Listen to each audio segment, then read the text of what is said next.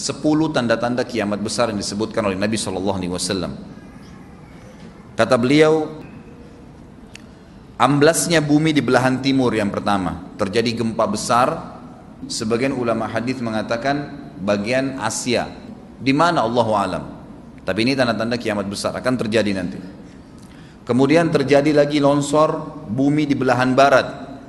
Sisi barat bumi kita tahu wilayah Afrika dan seterusnya. Kemudian amblasnya bumi di Jazirah Arab.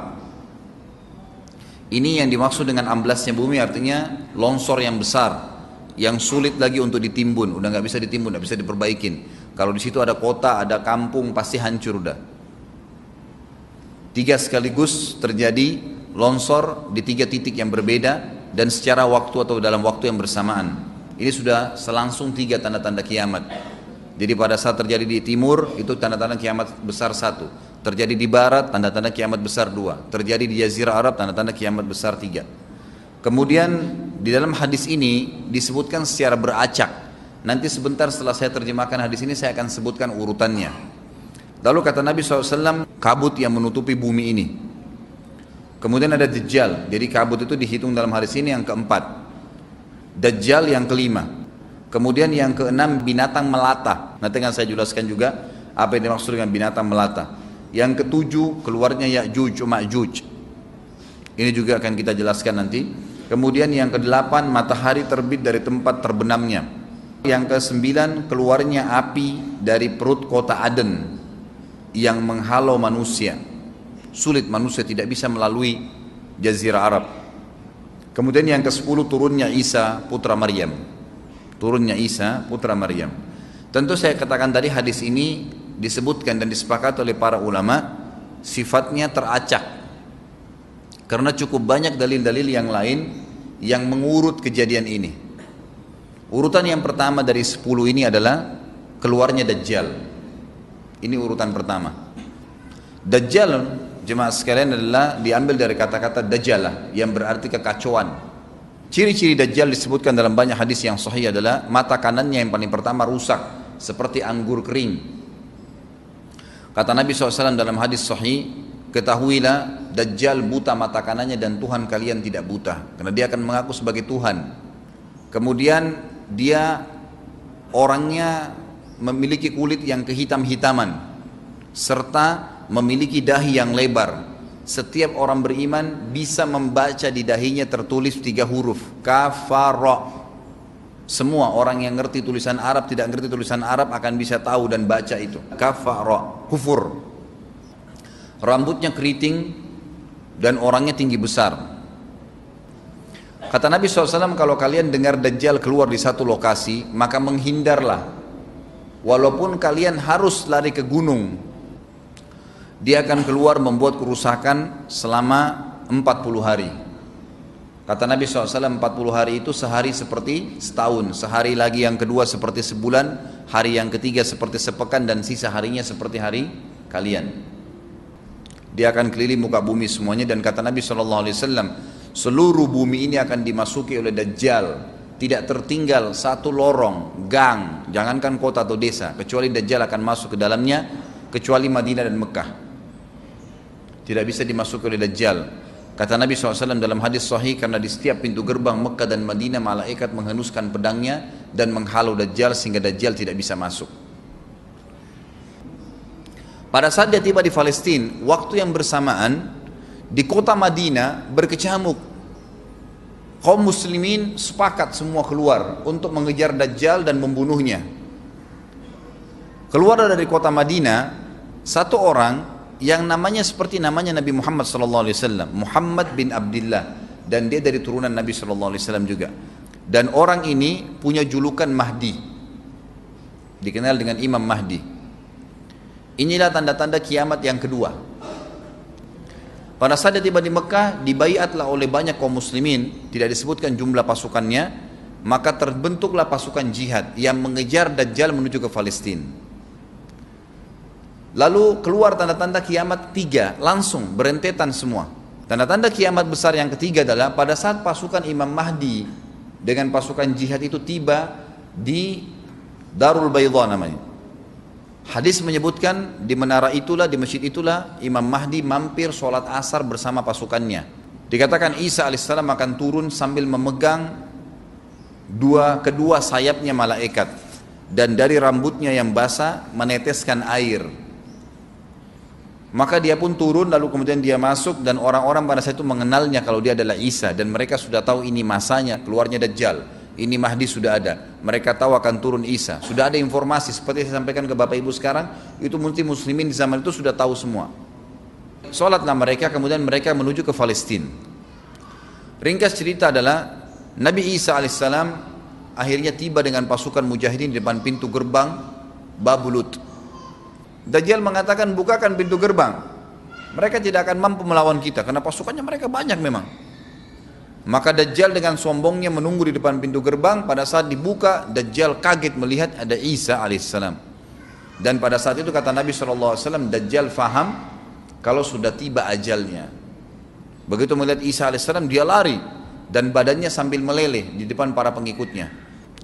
Pada saat Dajjal mati, pengikutnya pada ketakutan semua. Mereka anggap Dajjal Tuhan, mereka anggap Dajjal orang yang perkasa lah, orang yang kebal lah, beragam macam kelebihan. Mereka kaget pada saat mati maka bertebaranlah mereka dan akhirnya mereka sembunyi di bawah pohon dan di atas batu kemudian batu dan pohon akan memberikan penjelasan hai muslim ini Yahudi bunuhlah maka dibunuhlah pada saat itu mereka lalu Nabi Isa AS memimpin di muka bumi dan kata Nabi SAW pada saat itu Islam agama Islam yang dibawa oleh Nabi SAW akan masuk ke semua rumah semua rumah di muka bumi gak tersisa satu dunia ini semuanya Islam hadis sahih maka Nabi Isa alaihissalam memimpin pada saat itu disebutkan dalam hadis 40 tahun dengan ketenangan menerapkan hukum Islam.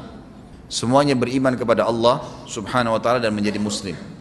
Setelah itu keluar tanda-tanda hari kiamat besar yang keempat yaitu keluarnya Ya'juj dan Ma'juj. Nabi SAW sebutkan ciri-ciri mereka mata mereka sobekannya kecil sehingga mata mereka kelihatan seperti sipit tapi bola matanya besar mereka memiliki rambut yang keriting dan mereka memiliki poster yang umumnya seperti poster manusia. Ada hadis yang berbunyi mereka akan mendatangi sebuah sungai, kalau tidak salah namanya sungai Tibria, airnya banyak mengalir. Kata Nabi SAW, mereka semua minum air sungai itu dan yang terakhir dari mereka datang sudah nggak dapat air. Artinya air sungainya habis diminum. Bayangin berapa banyak jumlahnya itu. Pada saat itu Nabi SAW mengatakan Allah berfirman kepada Isa berkata wahai Isa aku akan mengeluarkan hamba-hambaku yang tidak ada seorang pun dari kalian bisa mengalahkannya termasuk Isa alaihissalam nggak bisa mengalahkan maka selamatkanlah dirimu bersama dengan pengikut-pengikutmu ke gunung Tur namanya jadi memang Yajuj ini ciri khasnya kata Nabi SAW mereka memakan apa saja jadi bukan seperti manusia normalnya mereka membunuh semua yang bukan seperti mereka Sampai-sampai kata Nabi SAW tidak ada yang bisa mengalahkan mereka dan jumlah mereka sangat banyak. Salah seorang di antara mereka tahu dia akan mati kalau sudah punya seribu anak. Kata Nabi SAW dalam hadis Bukhari, kecelakaanlah bagi orang-orang yang ada di Jazirah Arab. Kemungkinan besar makna ini adalah tempat mereka dekat dengan Jazirah Arab. Kata Nabi SAW, kecelakaan bagi orang-orang yang Jazirah Arab karena telah terbuka dari lubangnya Yajuj Majuj sebesar ini Beliau kasih isyarat dengan jari ibu jari sama jari tengahnya. Artinya mereka sudah bisa melihat keluar. Pada saat mereka keluar, maka mereka akan mulai membuat kerusakan. Kata Nabi SAW di dalam hadis sahih, riwayat Imam Bukhari, bahwasanya Ya'juj Ma'juj akan membunuh siapa pun yang mereka temui, bahkan pada saat mereka sudah merasa menguasai bumi, mereka melepaskan anak-anak panah mereka ke langit Lalu Allah menurunkan anak-anak panah mereka sebagai fitnah dipenuhi dengan darah. Maka mereka berkata, kami telah membunuh semua yang ada di bumi dan semua yang ada di langit. Kata Nabi SAW, Allah lalu mengizinkan Isa untuk berdoa kepada Allah agar memusnahkan mereka. Maka Isa alaihissalam pun akhirnya berdoa, meminta kepada Allah subhanahu wa ta'ala agar mereka semua dimusnahkan. Maka pada saat itu pun Allah Subhanahu wa taala menurunkan kepada mereka hama. Sebagian hadis menyebutkan serangga kecil seperti cacing. Banyak sekali yang menimpa tubuh-tubuh mereka. Setiap orang satu. Dan itu membuat mereka mati. Kemudian setelah itu Isa alaihissalam memimpin lagi di muka bumi sampai beliau meninggal. Setelah Isa alaihissalam meninggal, kembali lagi sebagian besar manusia berbuat kekufuran. Maka Allah subhanahu wa ta'ala keluarkan tanda-tanda kiamat besar yang ke lima. Yang kelima ini adalah keluarnya hewan atau binatang melata. Binatang melata ini disebutkan dalam hadis yang sahih riwayat Bukhari bahwasanya Allah SWT akan keluarkan tapi tidak disebutkan dari bumi mana dia keluar. Dia akan keluar hewan melata yang bisa berbicara seperti manusia dan badannya dipenuhi dengan bulu. Allahu alam bagaimana. Kemudian dia datangi orang-orang yang kufur tersebut dan menasihatin dan mengingatkan mereka.